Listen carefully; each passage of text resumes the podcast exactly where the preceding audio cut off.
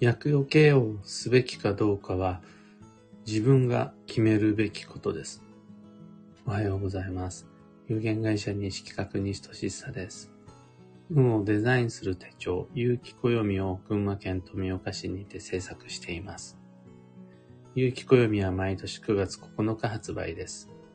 で、有機暦2024の先行予約限定セットの発売は毎年5月5日。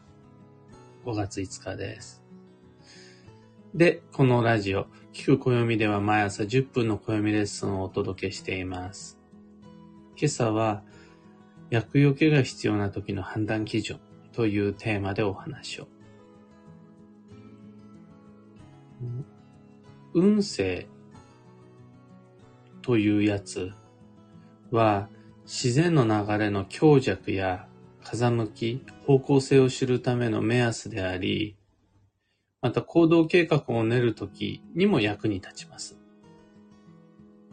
今、流れは強まっているのか弱まっているのか、どっちの方に流れが向いているのか、その目安なので、今自分の運は良いか悪いかの吉凶判断の基準は書いてありません。暦の中には。だから暦を見ただけでは自分の運が良いか悪いかわからないわけです。自分の運の良し悪しは、暦に書かれた運勢ではわからないので当然決まらないです。運が良い人は、今年も来年も運が良いし、運が悪い人はいつだって運が悪いです。それは暦の中に書いてあることではなくて、その人の状況によって決まります。だから、そういう意味で、よく神社仏閣に行くと、門前に書いて貼ってある、あなたは厄年ですよ。だから運が悪い。厄払いしなさいみたいな、あのアプローチあんまり好きじゃないです。あなたの場合は八方下がりです。あなたは鬼門です。あなたは前役です。後役です。だから、運が悪いから今年、ご祈祷を受けた方がいいですよ。こういうけのお守り買いなさい。ああいうプロモーション、どうなんだろうって思うんです。厄年や八方下がりの人がこの世界にいないとは言わないですが、あなたはそうですって名指しで指定されて、本当に全員その人たちが厄年なのか、その鑑定制度ってなんぼのもんだろうって思っちゃいます。そんな理由もあって、神社仏閣からのおすすめによって、あ、厄払いした方がいいんだな、という気持ちになって、厄除けを受けたこと、僕は人生においてただの一度もありません。ご祈祷を受けたことはあるし、おごま受けたこともありますが、それは誰かに、ご祈祷を受けた方がいいよ。厄払いしてもらわないとダメだよと言われて、はい、わかりましたっていう流れではないです。その必要性、誰かに縁起が悪いことを言われたことがあっても、だから厄払いっていう風にならないですね。あなたのそのロジックで運の良し悪し、僕の運の良し悪しが決まることはない。という知識によって余計な不安が湧き出すのを抑えることができるから、あんまり浮き足立たずに冷静にジャッジができるんだと思います。一方で、今確かに自分自身の不調、停滞を感じているならば話が変わってきます。悪い意味での運の因果応報を実感していたり、また事実として起こる出来事で連続したトラブル、災難、問題を抱えてしまっている状況においては、自分が役年かどうか、神社で何を言われたかどうか関係なく、厄除け、厄払いしてもらうの一つの手段だと思います。その効果がいかほどのものかとかあんま関係ないです。自分が実際に不調停滞を感じている。現実としてトラブルが連続している。そういう状況下では何かしらの対処が必要です。この対処をしたという実感がプラシーボ効果を含めて仮に気休め程度であったとしても何かしらの打開の機会になります。あの、プラシーボとかプラセボ効果っていうのは当人の思い込みによって状況が変わる効果、錯覚による改善とも言われている、まあ、医、医術、医療とかでも使われるようなものなんですが、効くと思います。ほんの少しでも、気休めにでもなると思います。念のため繰り返しますが、運の良し悪しは暦を見てもわからないんだから、何かの誰かの暦を見て、厄除けした方がいいよ、厄年だよって言われてもそれは気にしなくて大丈夫です。暦から読み取れるのは、それぞれの傾向と対策であって、運が良い悪いではないからです。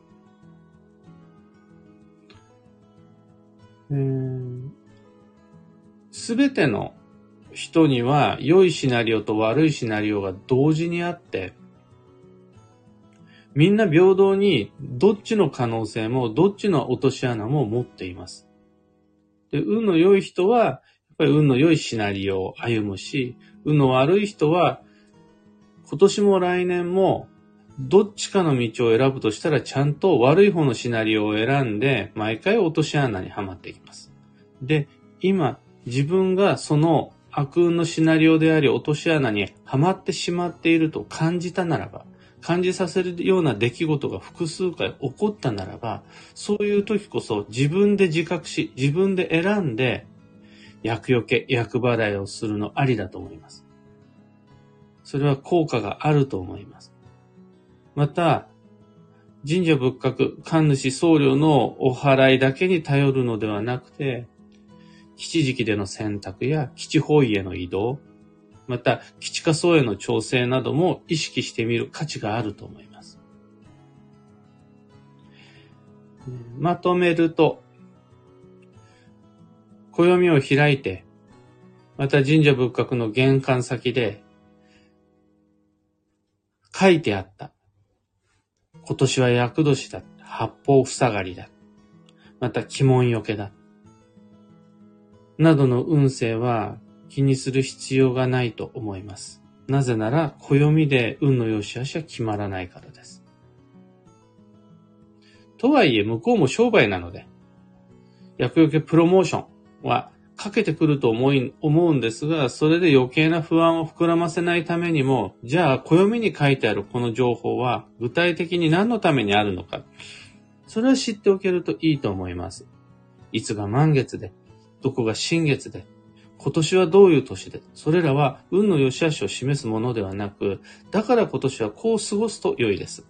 今年はこういうことに気をつけることで流れが整います。そういう過ごし方の目安です。じゃあ厄除けなんかいらないのかっていうとそんなことはありません。厄除けは必要です。それは誰かから言われたからやるんじゃなくて、自分がその必要性を感じたとき、自分で選ぶべき手段になります。今朝のお話はそんなところです。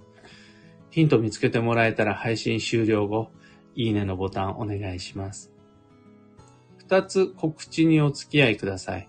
一つ目が有機暦ユーザーのためのオンラインサロン、運をデザインする暦ラボに関して。ラボは運の知識を共有、交換するコミュニティです。どこかで誰かから押し付けられた吉凶に対する不安や疑問は一人で抱えず、ラボで共有し解決、解消してしまいましょう。二つ目の告知が新春暦読み YouTube に関して。2023年の運勢と注意事項を YouTube にて配信しています。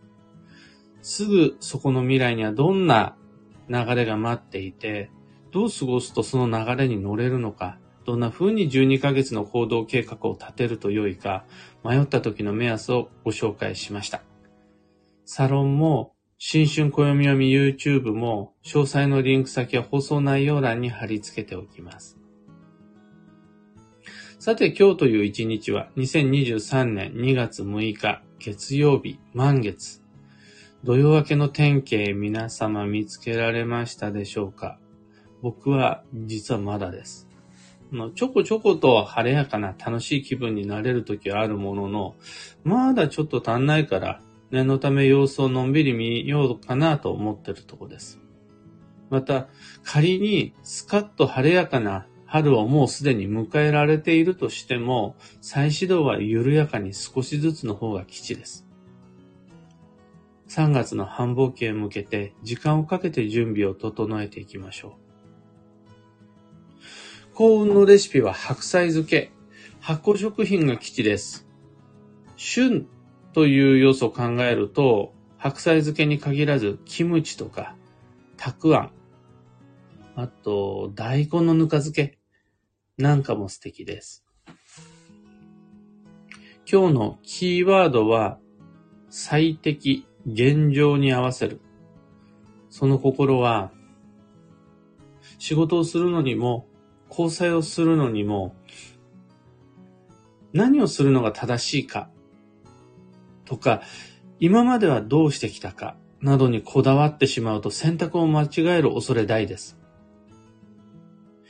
今はどれが無理がなくて、現時点で何ができるのか、その無理がないものの中から、現時点でできるものの中から答えを選ぶことで流れが整っていくという日です。以上、迷った時の目安としてご参考までに。ところで、毎朝スタンド FM から配信しているこのラジオは、Spotify、Amazon Music、YouTube、Google Podcast、Audible などでもご聴取いただけます。普段使いのアプリの方で聞いてください。それでは今日もできることをできるだけ、西企画西俊久でした。いってらっしゃい。N シャンティさん、おはようございます。花さん、おはようございます。今日、良い天気続いていますね。昨日なんて、気温はそんなに高くない10度、11度ぐらいだったんですが、日差しが暖かくて、上着を着ないで過ごしました。あの、そう、車移動だから余計ダウンジャケットとかいらないでカーディガンだけで過ごせましたね。もうそういうの小春日和って言わないんですよね。すでに春が来てるから。暖かい春の流れを感じました。マイクさん、おはようございます。